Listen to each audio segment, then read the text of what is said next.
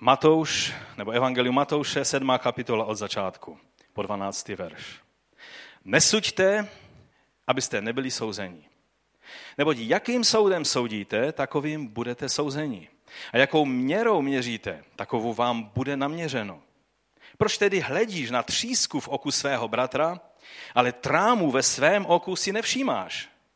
A nebo jak můžeš říkat svému bratru, dovol, ať výjmu třísku z tvého oka a hle ve tvém oku je trám. Pokrytče. Nejprve vyjmi trám ze svého oka a pak jasně uvidíš, jak vyjmou třísku z oka svého bratra.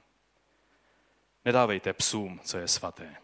Neházejte své perly před svině, aby je snad nohama nepošlapali, neotočili se a neroztrhali vás. Žádejte a bude vám dáno. Hledejte a naleznete. Tlučte a bude vám otevřeno. Neboť každý, kdo žádá, dostává a kdo hledá, nalézá a tomu, kdo tluče, bude otevřeno.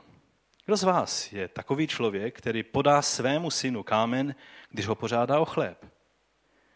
Nebo mu podá hada, když ho požádá o rybu? Jestliže tedy vy, ač jste zlí, umíte svým dětem dávat dobré dary, čím spíše dát dobré věci těm, kteří ho žádají, váš Otec, který je v nebesích. Všechno, co byste chtěli, aby lidé činili vám, čiňte vy jim. Neboť to je zákon a prorocí. Pane, my tě prosíme, aby si oživil toto slovo v našich srdcích a pomohl nám žít tvým živým slovem a být stělesněním tvého postoje, být plnými tvého ducha a být tím, čím ty chceš v tomto světě, abychom byli. O to tě, Otče, prosíme ve jménu Ježíše Krista. Amen. Amen. Můžete se posadit?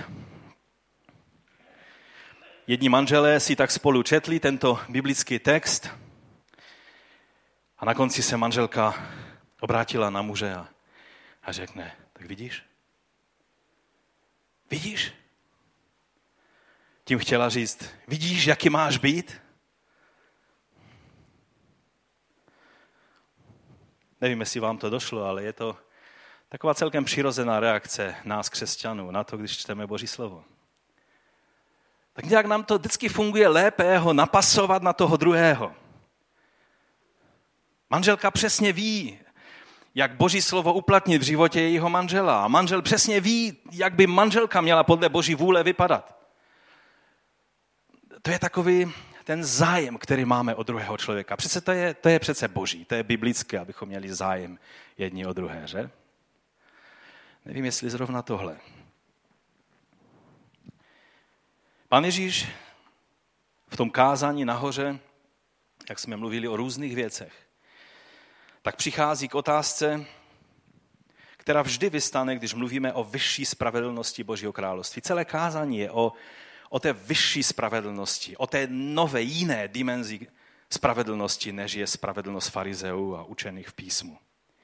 Ovšem, když mluvíme o vyšší spravedlnosti, vždycky přichází eh, věc nebo otázka, které se dotýká pán Ježíš právě v tom úseku písma, které jsme si přečetli. A je to problém odsuzovačnosti nebo sudičství nebo takového toho nezdravého zájmu o druhého člověka.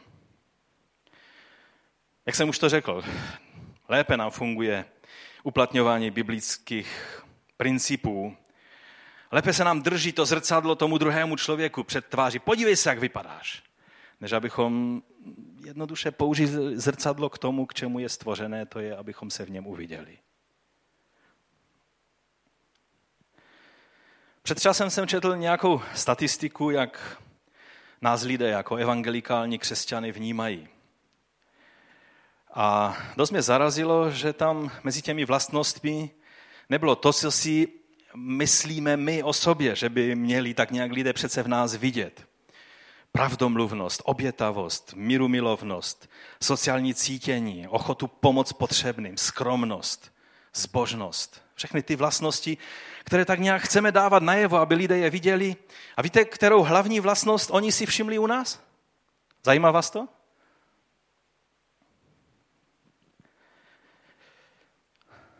Povyšenecké sudičství. Prostě, že vždycky přesně víme, jak ten druhý člověk má vypadat. a co má dělat. Ale o tom přece není evangelium království. Evangelium království je o tom, jak mám vypadat já. Takže budeme dnes mluvit o postojích k ostatním lidem, o tom, jak hodně se máme starat o to, co dělá, jaký postoj zaujímá ten druhý. Nebo jestli se mám více starat o ten svůj vlastní postoj. Už jsem to tady zmiňoval, že posvěcení je tehdy, když uplatňují boží měřítka vůči sobě. A farizejské pokrytectví je tehdy, když ty měřítka obracím stále znovu a znovu na ostatní lidi. V tom byli farizeové mistři. A když my to takhle děláme, tak jenom pokračujeme v jejich šlepějích.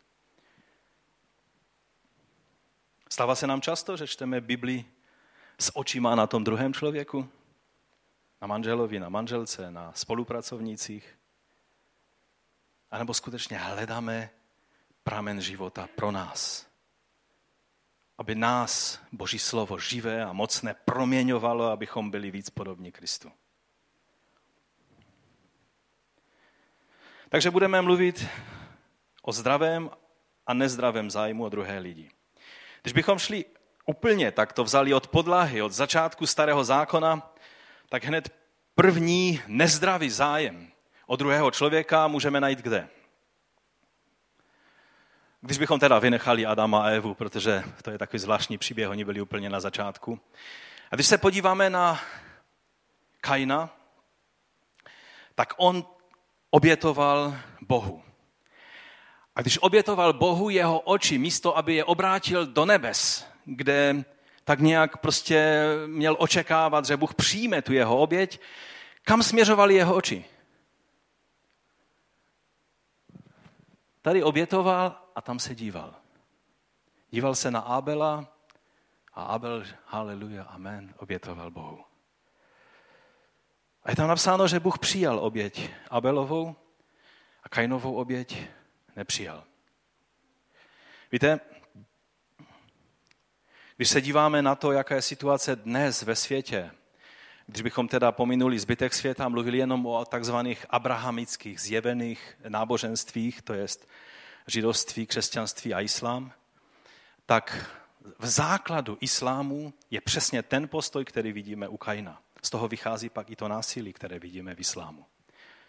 Islám ve svém kořenu má dvě věci. Závist a nenávist, nebo teda násilí, které pochází z této závisti. Nemám dneska čas, není to mým tématem, abychom o tom více mluvili. Ale když to budete důkladně studovat, přijdete k tomuto závěru. Motivací je, aby židům a křesťanům ukázali, že oni mají tu správnou víru a že vlastně závidí to, co vidí v křesťanství. A vlastně i Koran vzniknul jako kniha, která byla napsána ze závistí vůči Bibli. A mohli bychom jít dál a dál. Z toho pochází kainovské násilí. On zabil svého bratra ne proto, že měl hezčí manželku, ne proto, že měl větší kapsu, teda e, peněženku, ne proto, že měl větší pole, ale zabil ho z toho důvodu, že mu zaviděl jeho vztah s Bohem. A to je podstata islámu. Chtělo by se mi dál v tom pokračovat, ale to není dnešní téma, takže půjdeme dál. No a pak tam máme druhý příklad, a to je příklad po potopě, když teda zůstaneme u těch hraných dějin lidského rodu, tak eh, vidíme, že Noé, to byl vášnivý vinař, eh, hned co vylezl z eh, korábu, tak začal pěstovat víno, no a pak také trošku přebral v, tom, eh, v té úrodě, teda v nějakém tom požehnání té úrody vína. A samozřejmě fermentace je, je ta začíná v prvním okamžiku, když utrhnete hrozen z eh, toho keře, že? Kdo někdo tvrdí, že lze mít víno bez eh, alkoholické, tak vlastně popírá přirozený proces, který probíhá ve vínu hned od začátku, co, co, co, co ho začnete zpracovávat. No a tak on se opil a Bible moc nekomentuje to, že to bylo špatné nebo že šel špatným příkladem svým synům. Určitě šel špatným příkladem svým synům. Každý otec, kdo se opije, tak je hlupák. Řekněme to mírným slovem. Ehm, A je špatným příkladem svým synům. Mnozí křesťané jsou špatným příkladem svým synům, protože se opíjejí. Řeknete, křesťané se neopíjejí, ale opíjejí. A měli by s tím skončit. No a Noé to udělal, ale když se podíváte na reakci jeho synu, tak ta byla dvojího způsobu. Cham měl nezdravý zájem o svého otce. Dívejte se na tátu, leží tady úplně obnažený, jak, jak nějaký ožrala. A začal zveličovat a ukazovat a prostě eh, dávat najevo a upozorňovat všechny na to, jak jeho táta je špatný. A když mluvil se svými bratřími, tak oni přišli, vzali nějakou přikrývku, myslím, že nějaké to, to roucho jejich, a šli pospátku. A nesli to roucho a přikryli nahotu svého otce, aby ji nezahlédli. Oni nesouhlasili s tím, co jejich otec udělal, ale udělali vše proto, aby pomohli věc vyřešit a ne, aby ji nafoukli, zveličili a ukazovali, já dobrý chám. A tady ten můj otec je takový. Protože byla nečistota v srdci cháma, proto jednal tímto způsobem. Nečistota vždy způsobuje tvrdost postoje vůči druhému člověku. Když máme sami problém s nečistotou, hledáme nečistotu v druhém člověku, abychom obhájili svoji nečistotu sami před sebou. To bylo v Davidovi, že? Když mu prorok Nátan mluvil o té ovečce a o tom člověku, jak se zachoval, on byl hned hotový s výsledkem. Prostě popravit, není co řešit. A pak mu musel prorok říct, víš, Davide, nevím, jak ti to říct, ale tím mužem, o kterém jsem mluvil, si ty. To jsou příklady starého zákona. A tak pojďme tedy k tomu slovu, které nám pán Ježíš v kázání nahoře v této sedmé kapitole řekl. Za prvé, nesuďte, abyste nebyli souzeni. Nebo jakým soudem soudíte, takovým budete souzeni, jako měrou měříte, takovou měr, bude vám naměřeno. Toto je jeden z nejvíce špatně pochopených a zneužívaných veršů Bible. Z jedné strany jsme velmi pohotoví různě hodnotit a soudit všechny a všude a vidět. Eh, eh, pak své vlastní jednání už nějak moc nemáme ani čas, ani sílu. To je jedna, jeden špatný postoj. A z druhé strany zase se ohání lidé tímto slovem, právě tímto slovem, které pán Ježíš řekl, nesuďte, abyste nebyli souzení. A toto slovo je dokonce populární v dnešní postmoderní společnosti, tak nějak prostě se jim zdá, že mluví přesně o tom, co oni chtějí, aby každý si dělal, co chce a nikdo nesměl nikomu nic říct. A, a, a prostě ty máš svoji pravdu, já mám svoji pravdu, ty si podrž svoji pravdu, já půjdu svoji pravdu a ne, nestrkejme se do, vzájemně do, do těch eh, svých věcí a tak dále. A to, vám, to slovo vám připomene každý liberál, když dáte na jeho biblický žebříček hodnot. Bude se tímto slovem ohánět. Každý puberťák, kterého rodiče nechtějí pustit třeba s kamarádkou pod stan, protože říkají, to se nehodí a byli byste eh, uvedeni do hříchu, tak bude mít na konci jazyka. Nesuďte, abyste nebyli souzeni. Jak, jaké máš právo, mám mi toto říkat? Přece mě nemáš právo soudit. O tom to tedy není.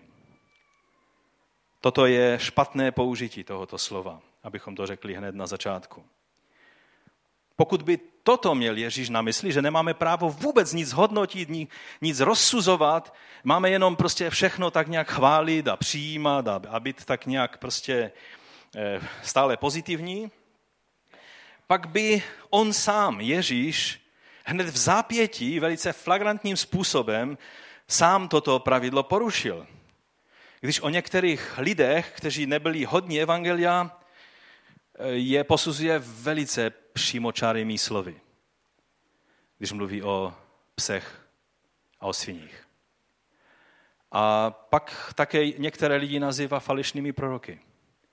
Kdo mu dal právo mluvit o některých prorocích, že jsou falešní?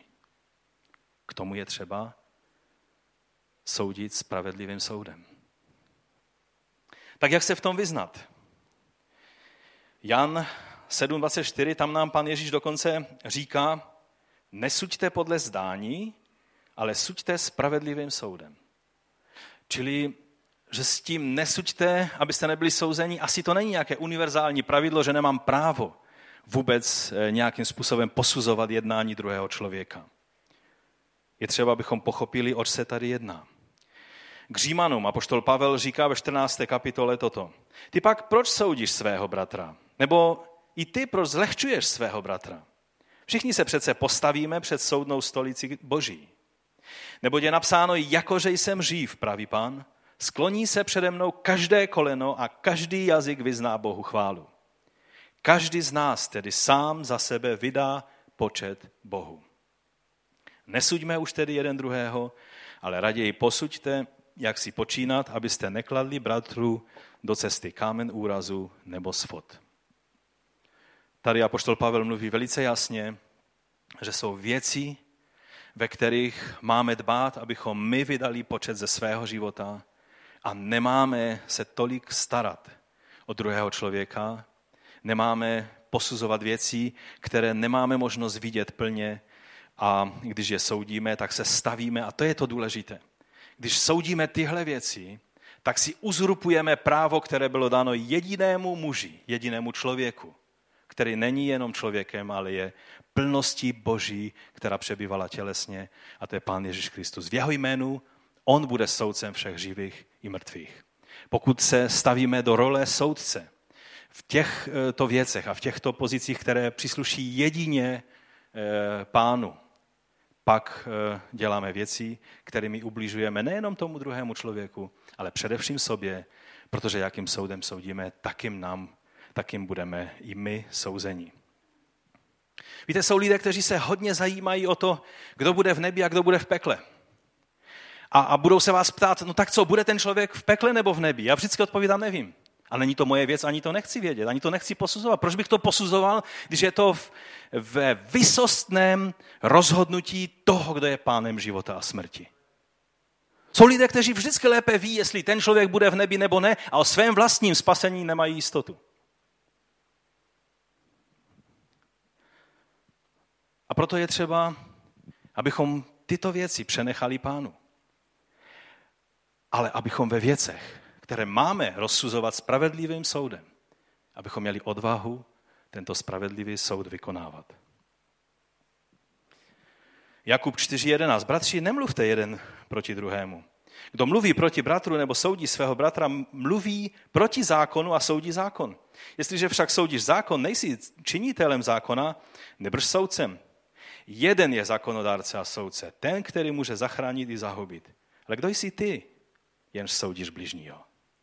Tady je znovu ten stejný prvek a je to jiný apoštol, je to, je to Jakub, brat pána. Jedná se tedy o věci, které nemáme ani právo, ani možnost posuzovat. Například lidé jsou velice rychlí k posuzování motivu toho druhého člověka. Jak můžeš posuzovat motivy, které neznáš, které jsou v srdci? Neznáme srdce člověka. Je, je jenom jeden jediný a to je Bůh, který zná postoje srdce. On proto bude člověka soudit podle srdce a ne podle, eh, podle zdání.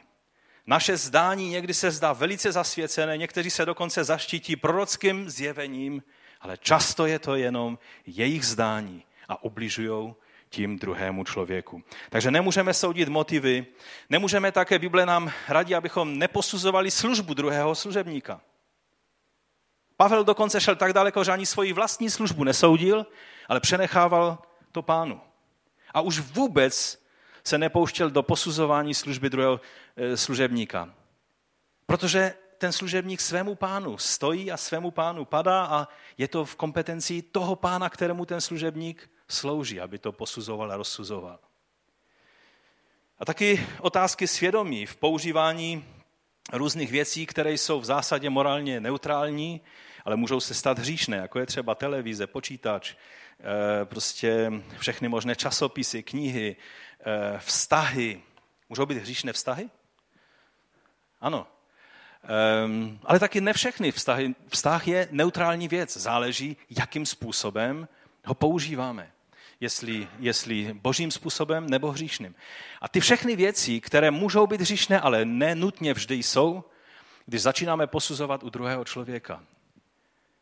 tak se vždycky dopouštíme toho, že soudíme to, co nemáme posuzovat. Pamatují se, bylo to ještě v době, kdy existovalo rudé právo, těm mladším to nic neříká, ale byl to plátek komunistů, psalo se tam jenom to, co ústřední výbor schválil a, a doufám, že se do stejné doby už nikdy nedostaneme. Pamatují se, jak poprvé rádio začalo mluvit pravdu. Eh, byl jsem tehdy v autě a já jsem se rozplakal jak malý kluk, protože v rozhlase ohlásili, od té chvíle budeme eh, mluvit tak, jak věci jsou a ne tak, jak nám je nařízeno. A to byl jeden z nejnádhernějších okamžiků, který člověk, který vyrostl v komunismu a v totalitě, mohl zažít. No ale nic k tomu rudému právu. Ten bratr měl takovou uchylku, že když přišel do práce, tak první věc, kterou udělal, přečetl rudé právo od první stránky až po poslední, já nevím, co tam bylo na poslední stránce, vím, že tam byl sport, ale pod sportem možná ještě nějaké inzeráty nebo něco. No a jednou byl to bratr, kterého jsem si velice vážil, a mluvil hodně do mého života. A on tehdy přišel a řekl mi svůj prožitek, kdy mu pán řekl, že má se vzdát čtení novin. No a vedl mě k tomu, abych i já udělal stejný krok, abych se vzdal novin. Já jsem si z novin vybral tři články, protože v Rudém pravu toho víc nešlo přečíst, se zdravým eh, úsudkem. A, a tak to nebyl můj problém. A já jsem stále nerozuměl tomu, proč bych se měl vzdát čtení novin, když on s tím má problém. Rozumíte? To je, to je to, že často my posuzujeme, já mám problém s televizí, já se po nocích dívám v sobotu, místo abych se modlil za zhromáždění, tak se dívám do noci, do půlnoci na, na televizi a proto ten bratr, když se dívá na televizi, tak je, tak, tak je hříšný. Díváš se, bratře, na televizi? Díval ses? Někdo by řekl, jo, díval jsem se na televizi v sobotu. No tak to je jasné. Protože on má s tím problém, tak posuzuje s tímto metrem toho druhého člověka. Já vám chci říct, že to je velice zradné a že dost často se dopouštíme eh, nevědomky této věci. No a pak také mnozí posuzují vnější vzhled, ale to, jak někdo vypadá venku, nebo z vnějšku, teda ne venku, z vnějšku ještě nenutně znamená, že jeho srdce je takové, jak si myslíš.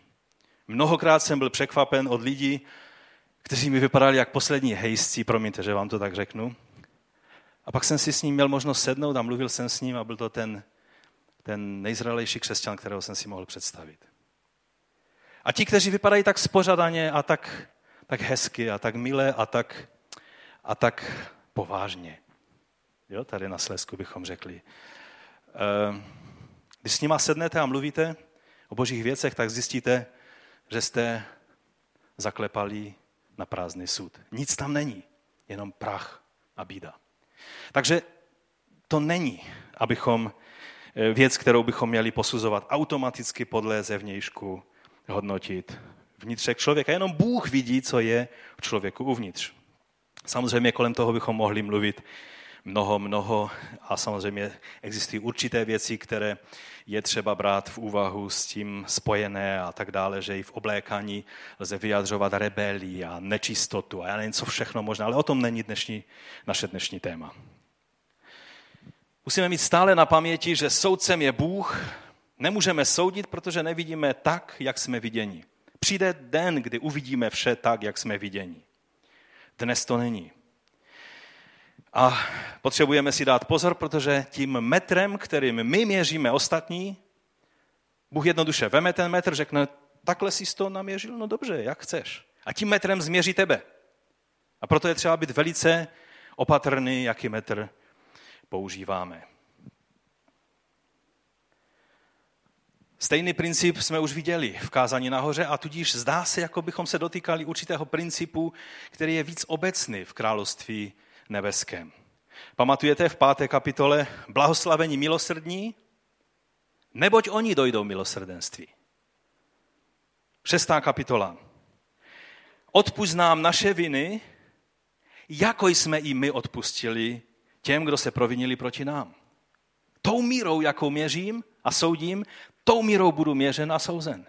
To je princip, který je víc obecný, než bychom si rádi připustili v nebeském království. 14. verš 6. kapitoly. Nebo jestli, že odpustíte lidem jejich provinění, odpustí váš nebeský otec i vám. Jestliže však lidem jejich provinění neodpustíte, ani váš otec vám neodpustí vaše provinění. Tím stejným metrem budeme měření, který používáme k měření ostatních lidí.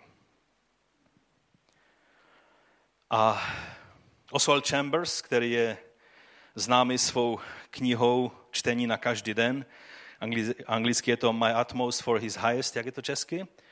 To nejlepší pro jeho slávu, nebo tak nějak se to jmenuje. Tak eh, on v té knize říká, že eh, Ježíš nám jako svým učedníkům chtěl říct vlastně toto. Pěstujte v sobě nekritický postoj. Nestává se to jednou pro, provždy. Varuj se všeho, co tě staví do nadřazené pozice.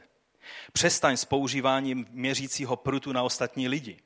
Vždy je ještě jedna další skutečnost v případě každého člověka, o které nic nevíš. To je velice důležité vzít v úvahu. Vždy musíme pamatovat, že zdá se nám, že máme všechny informace, ale vždy musíme vědět, že jen z části víme a kdybychom věděli všechno, svůj soud bychom možná podstatně změnili. On dále klade takovou zajímavou otázku, kterou je dobré někdy si položit. A říká, kdo z nás by měl tu odvahu se postavit před Boha a říct, můj Bože, suď mě přesně tak, jak jsem já posuzoval ostatní lidi. Cítíte, jak je to, jak je to odvážné, jak je to... Nevím, jestli bych měl odvahu toto říct. Totiž lidi soudíme jako hříšníky a pokud by Bůh soudil stejným metrem, byli bychom v pekle. Bůh nás soudí skrze obdivuhodné smíření v Ježíši Kristu. Tolik Oswald, Oswald Chambers. Víte, lidé jsou velice rychlí k posuzování metrem spravedlnosti, ale velice rádi chtějí, aby byli celou dobu posuzování pouze mírou milosti. Protože to je ten jediný metr, před kterým obstojíme. Ale na druhé lidi používáme metr spravedlnosti. A přesně ohledně takového jednání Ježíš mluvil to, co mluvil. Také se zde jedná o varování před strkáním svého nosu. Nenašel jsem fakt lepší, eh, lepší obrat, tak se vám omlouvám za takové nějaké nedokonalé vyjádření. O strkání svého nosu do věcí, do kterých mi nic není. To je takové hezké, sleské vyjádření v této věci. 2. Tesalonickým 3.11 říká, Slyšíme totiž, že někteří mezi vámi žijí neukázněně, vůbec nepracují, když se zabývají strkáním nosu do cizích věcí, tak nemají čas pracovat. Přece na takové drobnosti, jako je práce, nemůžou mít čas. Vůbec nepracují, ale zabývají se tím, do čeho jim nic není. První Timoteova používá úplně stejné slovo 5.13. Zároveň se také učí být lenivé, to je tady o ženách, o vdovách, které místo, aby se znovu vdali, měli děti, starali se o rodinu, tak začnou prostě žít takovým dost zvláštním způsobem života, běhají po navštěvách, tady je napsáno. Zároveň se také učí být lenivé, eh, Le, lenivý se je třeba učit? Já si vždycky myslím, že lenivý je člověk od přírody. Ale asi se to dá i naučit. Učí se být lenivé, chodit se po návštěvách, a, nejen lenivé, a jsou nejen lenivé, nebrž i pomlouvačné a všetečné a mluví, co se nepatří. A to slovo všetečné je to stejné slovo, které v těm tesalonickým je přeloženo, zabývají se tím, do čeho jim nic není. Eh, je to taková vlastnost, která bychom řekli, je dost nepříjemná a kdo se s tím někdy setkal v životě u někoho z blízkých lidí, tak ví, že to je takové dost, dost nepříjemné. Pro toho člověka to asi je příjemné, protože jinak by to nedělal, že? Ale je to dosti zavržení hodná vlastnost. To slovo, které tady je použito, tak potom ještě je jedno slovo, které v řeštině je použito ke stejným věcem, a to, je, to používá apoštol Petr. Pavel používá to první slovo, které e, prostě e, je, je víc přesné v tomto. A pak eh, apoštol Petr v 1. Petrově 4.15 používá jiné slovo, které je přeloženo jako pletichář. To je české slovo, které jsem ani nevěděl, že existuje, ale, ale tak nějak cítím, že vyjadřuje dost přesně to, oč se jedná. Ať nikdo z vás netrpí jako vrah, počkej, o jakých lidech to tady mluvíme? Zloděj? Co je to za skupina lidí? Zločinec? Nebo jako pletichář? Tady je slovo alotri, alotri episkopos. Každý, kdo slyšel slovo episkopos, tak ví, že to je slovo, ze kterého pochází slovo biskup. A slovo biskup neznamená nic jiného, dneska to máme trošku tak jinak uspořádané, ale v Biblii vždycky slovo biskup znamenalo pastora zboru. Dohlížitele, správce, vedoucího zboru. Který měl dohlížet, spravovat, dbát, aby věci šly správným způsobem ve sboru. A kdo se stává pastorem nebo správcem nebo dohlížitelem věcí, do kterých mu nic není, tam je slovo použito, které znamená, které věcí cizích, které patří někomu jinému, tak je pletichář. A Petr teda si nešel příliš daleko a nebral si servitky, protože takového člověka staví mezi vrahy, zločince, zloděje a lupiče. A nevím, když se vám to nelíbí, promluvte si, až budeme v nebi s Petrem. Teď to se nesnažte dělat, že by to byl spiritismus samozřejmě. Takže Ježíš tady nepoužívá obrat strkat svůj nos do cizích věcí, to je takový náš sleský výraz. On používá velmi komický obraz. On říká, proč hledíš na třísku v oku svého bratra? To slovo tříska, tam je použito slovo, které může znamenat sebe menší smítko, které vám padne do oka, ať je to cokoliv. Prostě máte něco v oku a cítíte, že vás to prostě žere, tak to je to, oč, oč, to slovo, které tam je použito. A Ježíš říká, proč hledíš na třísku v oku? Tu třísku ani není vidět a on na ní hledí, ten člověk. Svého bratra, ale trámu, takovou kládu, ve svém oku si nevšímáš. E, nemůže tady být napsáno, že nevidíš, protože on nic jiného nevidí, jenom tu kládu. Ten člověk není schopen vidět nic jiného, když má kládu v oku, že? Ale přesto on vidí třísku. A Ježíš říká, víš co, vytáhni si tu kládu ze svého oka a pak se budeš moci i přiblížit k tomu člověku. Protože ta kláda tě drží dost daleko od něho, protože ty s tou kládou chodíš a kudy jdeš, tudy narážíš na lidi tou kládou, tudíž se k ním nemůžeš přiblížit, jak mu můžeš pomoct vytáhnout třísku z oka? Dej pryč tu kládu jako jestli Ježíš mluvil někdy vtipně, tak pro lidi tehdy, když ho poslouchali, to musela být obrovská legrace. Problém je, že to není vůbec legrační, že takoví lidé fakt chodí po světě.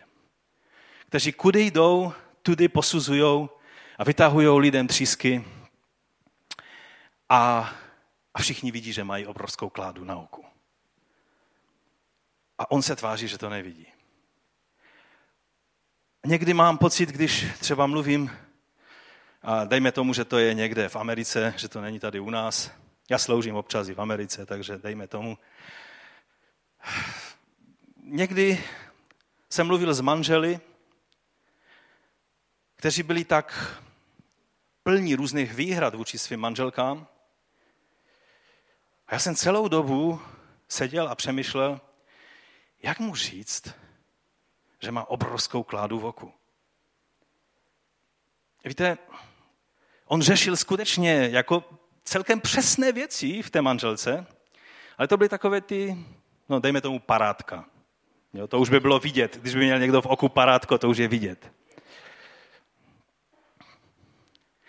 Ale tu kládu měl tak velkou, že já jsem musel sedět o tři metry od něho, abych vůbec se tam vešel do toho pokoje. A ten člověk si to neuvědomuje. A to je tragédie této věci. Jsou lidé, kteří jsou ochotní o, i o půlnoci třeba kritizovat druhé křesťany a přitom svoji kládu nevidí. A já vám chci říct, že Ježíš to řekl právě proto tak, abycho, aby to s náma zatřáslo a řekli jsme si, tak něco s tím musím udělat.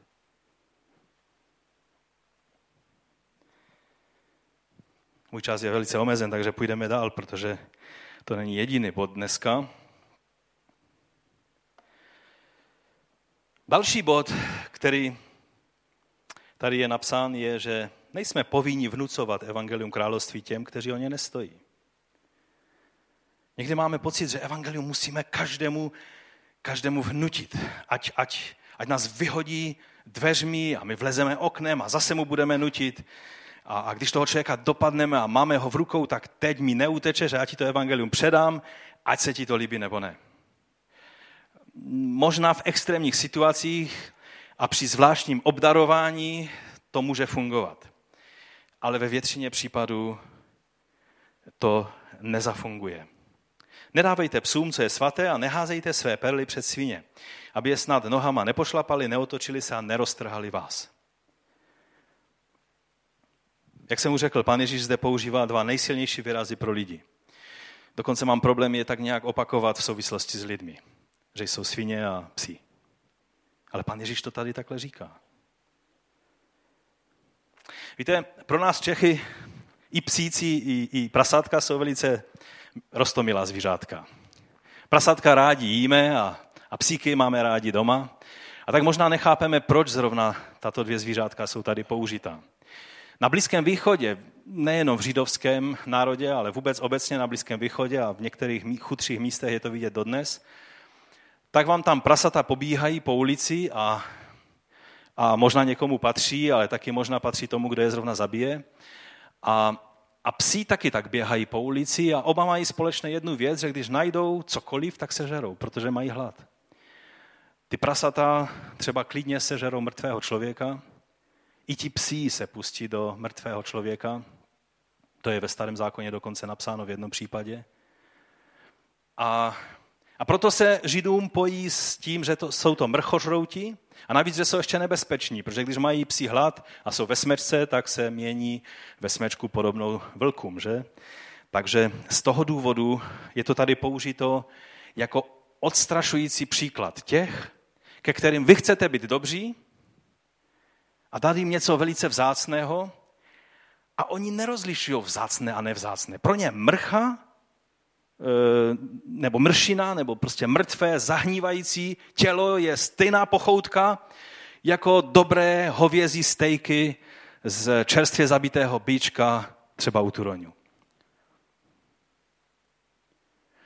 Každý, kdo máte psa, tak víte, že ten pes někdy má chuť sežrat to, co, co vy vůbec si nedokážete představit a seřvete ho a okřiknete ho, on se tak na vás dívá, proč mi to zakazuješ? Teď je to pochoutka. A nebudu zacházet do detailu, co to bylo. O praseti už ani nemluvě. Byly případy, kdy hospodáři si nedali pozor na prase a prase jim sežralo dítě. Třeba. Protože proto prase dítě, mrtvé, e, nějaké zahnívající maso, nějaká prostě zhnila brambora, to všechno prostě je vše ravno, hlavně, že se to dá sežrat. A pan Ježíš říká, svaté věci. Jakou svatou věc on tady má na mysli? Zcela jednoznačně, nemám čas jít do detailu, ale zcela jednoznačně tady myslí Evangelium království. Dále o tom mluví jako o perle. Perla je Boží království, je to poselství Božího království. Tyto vzácné věci Pan Ježíš říká, když dáváte lidem, kteří nejsou schopni uvidět v tom ten poklad a vy jim to vnucujete, tak je to jako byste praseti vnucovali ty nejdražší perly a to prase, zklamané tím, že se to nedá jíst, protože perla ani nevoní, ani nechutná, tak se obrátí vůči vám a bude chtít na vás zautočit. Tento obraz tady pán Ježíš dává. Ukazuje nám, že někdy si přispoříme mnohé bolesti jenom proto, že tento princip ne, nerozlišujeme. Tady se nejedná o, někteří to říkají, tady pán Ježíš mluví o pohanech a evangelium tehdy bylo jenom pro Židy, ale to už pak neplatilo po jeho vzkříšení. Já vám chci říct, pán Ježíš mluví principy, které platí všude a vždy a žel mluví i o Židech, kteří nerozlišovali Boží království.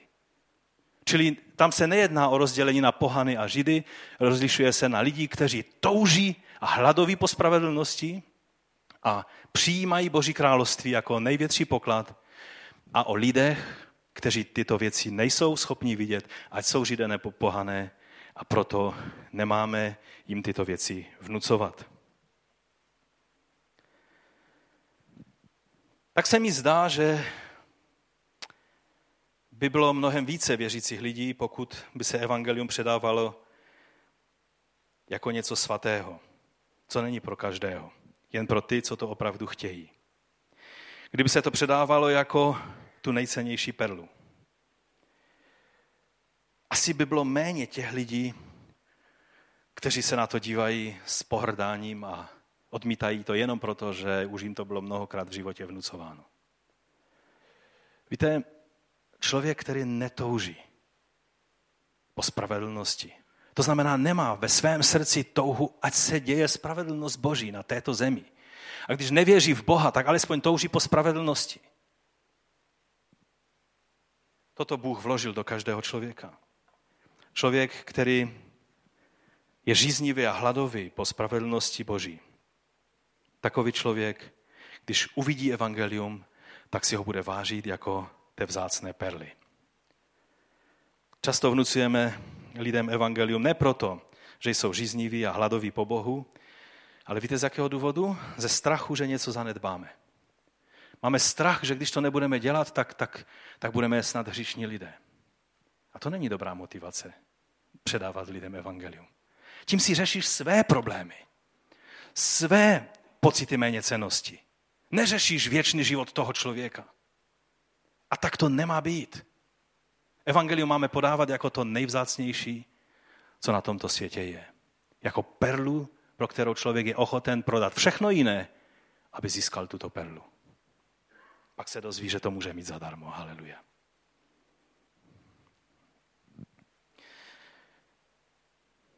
Mnozí křesťané jsou v depresi z toho, že ti, na kterých jim tolik záleží, je nechtějí poslouchat. A já vám řeknu možná šokující věc, ale často se v tom promítá naše nedůvěra vůči Bohu. Zase se stavíme na tu soudcovskou stolici. Protože nepřijali evangelium ode mě, tak půjdou do pekla. A já nechci, aby oni šli do pekla. Jako bych já o tom rozhodoval. Naštěstí to jsou věci, do kterých nic nemáme možnost na tom nic změnit. My máme být věrní v předávání té drahé perly těm, kteří po ní touží. Ale kdo půjde do nebe a do pekla, kdo, kdo přijme a nepřijme, jak ty věci jsou.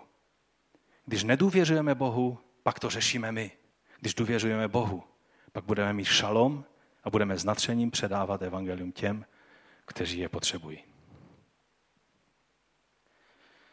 Já doufám, že vám to dalo aspoň trošku smysl, ale teď, teď budu muset říct ten další bod, i když už čas pomalinku utíká, protože by to nebylo ucelené, takže mi dovolte pár minut ještě, že na to využiju.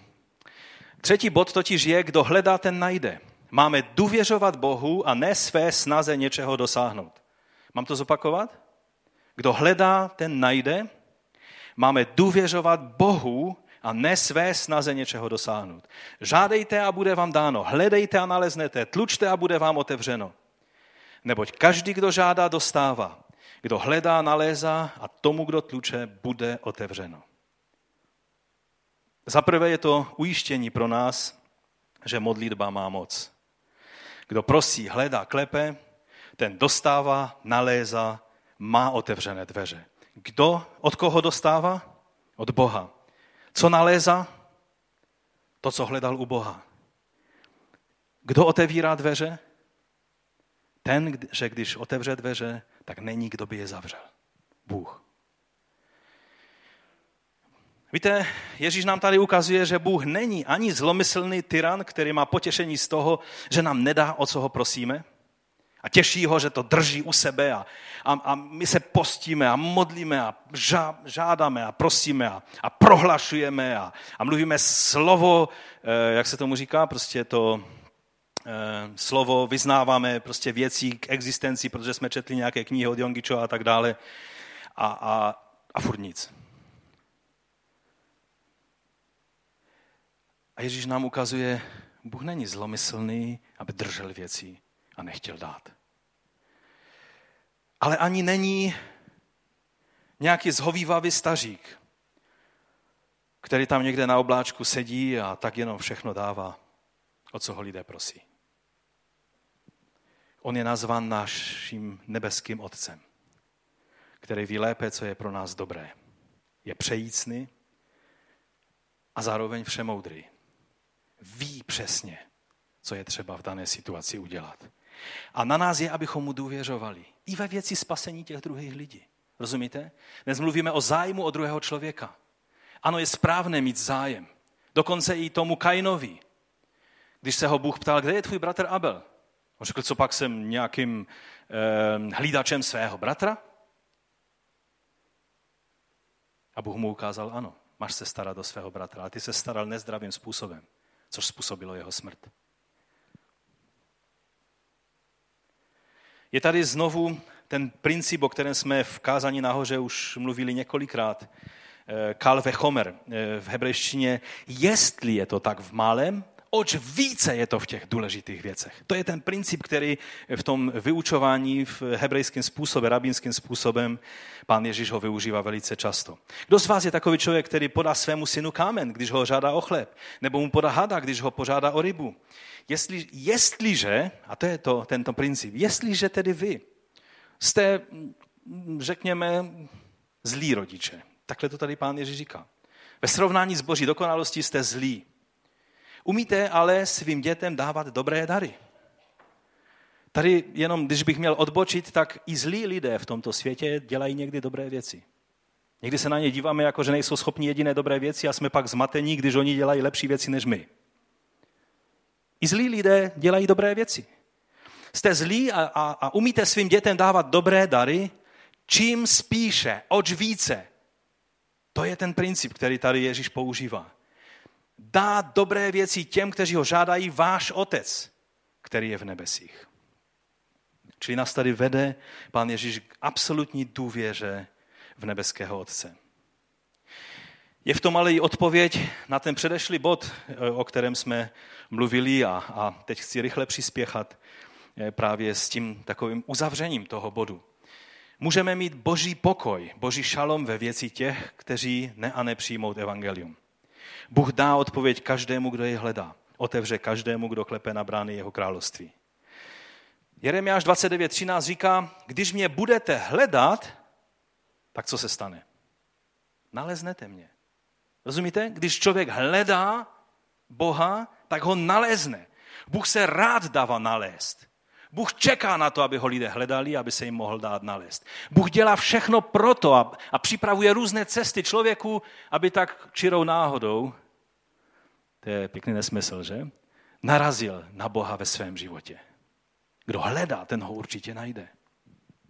Přísloví, tady je řečeno, pokud, ještě, ještě k tomu Jeremiáši, dobře, já chci spěchat a není to vždy dobré. Když mě budete hledat, naleznete mě, pokud mě budete hledat celým svým srdcem. Takže možná některý ten člověk, který ti připravil tolik bolesti a frustrace, možná nehledá celým srdcem. Je to mezi tím člověkem a Bohem. Ne, nesnažme se my být spasitele. Je jenom jeden mesiáš na tomto světě. A to je Ješua Hamašiach.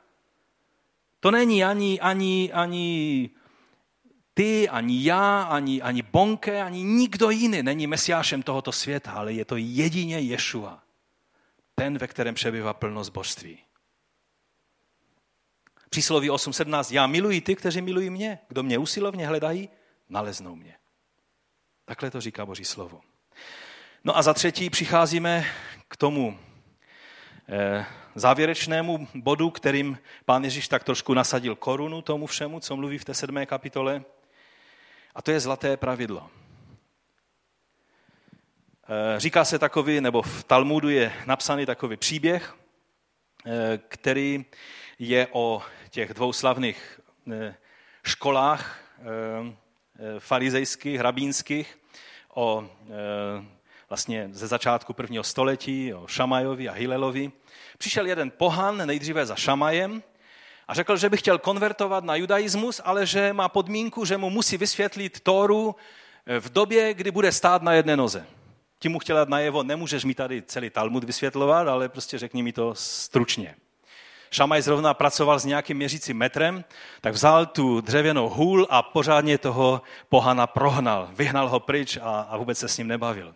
No a ten člověk šel za Hilelem. A přišel za Hilelem a říká mu tu stejnou věc, že se chce stát konvertitou, ale že má jednu podmínku, aby mu vysvětlil celou Toru e, způsobem, takovým, aby on dokázal v té době stát na jedné noze. No a Hillel bez přemýšlení hned odpověděl, nečiň ani ostatním to, co je tobě odporné. Tohle je celý zákon a vše ostatní jsou, je jenom komentář. Jdi a uč se to. A bylo to velice vystižné. V zákoně najdeme. Tento, tento text. Taky i židé z toho období mezi, mezi eh, testamenty, jak tomu říkáme, eh, helenistický žid z Alexandrie, Filon, řekl, to, co sám nenávidíš, nečiň ani ostatním. Ale není to jenom nějaké to židovsko-křesťanské prostředí, které má tuto, to, toto takzvané zlaté pravidlo. Izokrates, veliký řecký řečník, pověděl, nedělej druhým lidem to, co tebe vyvádí z rovnováhy, když ti to jiní dávají do náruče. Což je také zase to stejné pravidlo. Jedno z hlavních pravidel stoických filozofů bylo nečin druhým, co si sám nepřeješ. Když se zeptali Konfucia, což je čínský filozof a zakladatel konfucianismu, ehm, staré, stará filozofie a náboženství, tak když se ho ptali, jakým slovem by se dalo popsat hlavní pravidlo života, řekl, není snad vzájemnost takovým slovem? Co si ze strany jiných lidí nepřeješ, to nečiň ani ty jim. V buddhismu bychom našli eh, větu, v, mám tady odkaz, eh, kde je řečeno stav, který není pro mě příjemný, jak bych to mohl uvalit na někoho jiného. Čili to je stále to stejné pravidlo. Snad jediné náboženství nebo myšlenkový systém, který toto pravidlo nemá, je, který myslíte? Islám. Ano, to je jediné náboženství, které toto pravidlo nemá. Protože nevychází ani z božího zjevení, ani z běžné rozumnosti kterou Bůh dal člověku. Eh, citát jednoho odborníka na toto téma. Muslimové věří, že Muhammad jako posel boží stál eh, nad zlatým pravidlem. Říkají, že jeho činy a učení bylo inspirováno Bohem, kdežto zlaté pravidlo má kořeny v lidském svědomí. Toto narcistické smyšlení, jež vystihuje podstatu islámského myšlení, dovoluje muslimům porušovat zlaté pravidlo, špatně se chovat k nemuslimům i muslimům, kteří jsou považováni za bezvěrce a odepírat jim jejich základní lidská práva nebo je dokonce zabíjet s klidnou duší a čistým svědomím. Přičemž sami požadují zvláštní privilegia, když jsou v nemuslimských zemích. Toto je eh, popis jednoho odborníka na islám, jak ty věci fungují. Velmi jasný příklad, jak vlastně je islám postaven nad zlatým pravidlem, je třeba v Koránu Sura 48, 29. verš. Mohamed je Aláhovým poslem a ti, kteří jsou s ním, jsou tvrdí proti nevěřícím, ale milosrdní mezi sebou. Jak hezké, že? Akorát, že my jsme na té druhé straně. Takže máme smůlu. No ale vraťme se k Bibli. Je to pravidlo biblické? Ve starém zákoně bychom ho našli. Také v apokryfních eh, spísech star, eh, starozákonních bychom ho také našli. Řečeno přesně tak, jak je to v těch ostatních náboženstvích a filozofiích. Ale všimněte si, že Ježíš tak dost vyčnívá tady z tohoto zástupu. Že to řekl dost jinak. Všechno, ne nic, co nechcete, aby, čini, aby vám kdo učinil, tak nečiňte ostatním, ale naopak, všechno, co byste chtěli, aby lidé činili vám, čiňte i vy jim. Nebo to je zákon proroci. Ježíš vyčnívá z toho zástupu, protože staví tu věc aktivně. Protože nedělat špatné věci, to ještě někdy dokážeme, ale dělat správné věci, to už je nad naše síly. První slůvko, které eh, tam je použito, a v moderních překladech se moc nepoužívá, protože ono gramaticky v češtině tam je tak trošku nadbytečné, ale ono je celkem důležité. V, Biblii, v staré, dobré Biblii kralické, jejíž výročí budeme příštím rokem si připomínat, tak eh, to je takto. A protož všecko, což byste chtěli, aby vám lidé činili, to i vy čiňte jim, toť zajisté je zákon i proroci. To první slovíčko je protož. A angličané to překládají slovem therefore. A oni říkají, vždycky, když v Biblii vidíš slovo therefore, tak se zastav a zjistí, eh, proč to tam je, protože v angličtině je to vlastně, eh, eh, když řekneš, proč to tam je, tak řekneš to slovo therefore. Proč to tam je. Je velice důležité, abychom věděli, proč to slovíčko tam je, i když v tom českém pravopisu se nám nějak nehodí moderním. Víte, to slovo proto znamená, že tahle zásada platí, protože ji dodržuje Bůh. On je ten původce této zásady. Z jeho charakteru vychází tato zásada. Z postoje cheset, z postoje boží lásky vychází. On dělá dobré věci a proto chce, abychom dělali dobré věci i my. To je ta motivace, to je ten důvod. Láska je vždy aktivní. Láska pasivní, platonická je možná v knihách, ale láska skutečná, to jsou konkrétní skutky. To je láska. Je vždy aktivní. Kdyby to nebyla pravda, pravda, tak kříž by byl prázdný a my bychom se všichni mačkali v pekle. 1. Janova 3.18 říká, dítky, nemilujme slovem ani jazykem, ale v skutku a v pravdě. Podle toho poznáme, že jsme z pravdy a tak před ním uspokojíme své srdce. To proto dále znamená, to slovíčko, proto, že tohle pravidlo nemůže být používáno libovolně a odtrženě z kontextu, ale že se opírá o celý Ježíšův etický a morální standard celého kázání nahoře i celého učení Nového zákona i Starého zákona. Že, víte, když byste vzali to zlaté pravidlo absurdním způsobem, tak lidem zvrhlým, když byste chtěli dělat to, co, co, když by oni chtěli dělat druhým lidem to, co jim e, se vidí za dobré, tak bychom došli k velice absurdním závěrům. A proto je důležité si uvědomit, že v Ježíšově učení to, tato koruna na celém kázání nahoře je nasazena jako v tom, v tom kontextu a v tom spojení s celým učením Ježíšovým, s celým zákonem, se všemi proroky a s apoštolskými spisy Nového zákona. Nemůže to být vzato odděleně. Amen? Pak je řečeno ve všem, tady je důraz na množství, že máme ty dobré věci pro druhé lidi dělat ve všem. Vždycky, vždycky mám takové rozpaky, když vidím, jak nějaký křesťan konečně se mu podařilo udělat nějaký dobrý skutek a pak kudy jde, tudy mluví o tom dobrém skutku. E, dobrý skutek nemá být něco výjimečného, čem budeš ještě vnoučatům vyprávět, ale to má být styl tvého života. Na každý den. Tak to Ježíš myslel. No a pak, když je tam řečeno takto jednejte, tak tady je důraz na kvalitu. Tak to máme jednat, jako jedná Bůh. Ježíš je naším příkladem. Otázka, jak by v té situaci jednal Ježíš, je velice dobrá otázka na místě. On od nás nežádá nic jiného, nic menšího, než abychom jednali s ostatními stejným způsobem, jak jedná on. Víte, negativně to pravidlo by i šlo o vlastních silách dodržet. Prostě bychom se zuby nechty drželi, abychom nic nedělali, jak do nic nedělá, nic nepokazí, tak bychom snad vydrželi tomu druhému člověku neublížit, když bychom teda nic úplně nedělali. A lidské zákony jsou tak trochu postavené na této negativní zásadě. A je to pochopitelné, ono jinak se to nedá.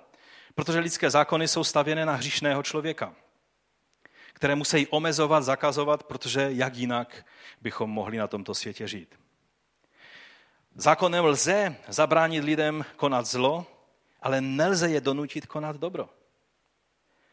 Bůh nás nenutí, ale naopak zmocňuje činit to, co víme, že je správné. A o tom byla i ta předešla výzva v tom předešlém bodu o tom, že máme důvěřovat Bohu. Že dá těm, kteří ho prosí. Že dokonce Lukáš to konkretizuje tu větu tak, že, že to není jenom obecné věci, že dá dobré věci, jak to říká Matouš, ale u Lukáše v 11. kapitole 13. verš čteme, jestliže tedy vy, až jste zlí, umíte svým dětem dávat dobré dary, čím spíše Otec z nebe dá co? Ducha svatého těm, kteří ho žádají. On mluví, že odpovědí na každou potřebu je zmocnění Ducha Svatého. Nevíš si rady se svým životem? Zmocnění Ducha Svatého je odpovědí, je řešením. Nevíš, jak dělat svoji službu, svoji práci, jak být dobrým manželem, dobrou manželkou, jak vychovávat děti. Zmocnění Ducha Svatého je to odpovědí v každé této věci. Není to na nás. Bůh dává svého Ducha Svatého rád a ochotně těm, kteří ho žádají. A tak povstaňme a přijďme před Pána z jedné strany s vděčností, že, že On dává tyto věci. A z druhé strany s prozbou, pane, dej, aby skutečně, abychom ten náš zájem o druhého člověka prokazovali nebo projevovali tvým způsobem a ne nezdravým způsobem, jak Kain, jak Cham, jak David, když byl v hříchu, jak mnozí lidé, kteří jenom ukazují, že tou motivací pro jejich nezdravý zájem jsou jejich vlastní problémy. Ale abychom byli těmi, kteří vnášejí Boží slovo, Božího ducha, Boží chesed, Boží lásku do života druhých lidí. Abychom ten náš zájem měli tím zdravým způsobem. Pane, my o to tě přesně prosíme. Ty sám si tím zdrojem. Ty jsi řekl, že kdo hledá, nalézne. My hledáme tvoji tvář a děkujeme ti za zaslíbení, že každý, kdo tě hledá, nalézne, tak tě nalézne. Že toho, toho kdo tluče a potřebuje, aby, aby se ty dveře otevřely před ním, tak ty zaslibuješ, že bude otevřeno. Že to jsi ty, který otevřeš ty dveře. Také tě prosíme, pane, aby ty sám si způsobil, aby, když tě prosíme od Ducha Svatého, tak aby, aby si nás zmocnil svým duchem. My nemůžeme jít dál ze své vlastní síly, ale to jediné, co nás uschopní a co nám dá možnost jít dál, to je zmocnění tvého ducha. A když jsme zmocňováni tvým duchem a když si to můžeme uvědomit, tak si uvědomujeme zároveň, jak je nesmyslné se povyšovat na druhého člověka a soudit druhého člověka nezdravým způsobem. Protože nic není v nás, co by bylo dobré z nás, ale vše, co je dobré, je skrze Ducha Svatého, jako tvůj dar. A za to ti děkujeme a chválíme tvé jméno. Amen.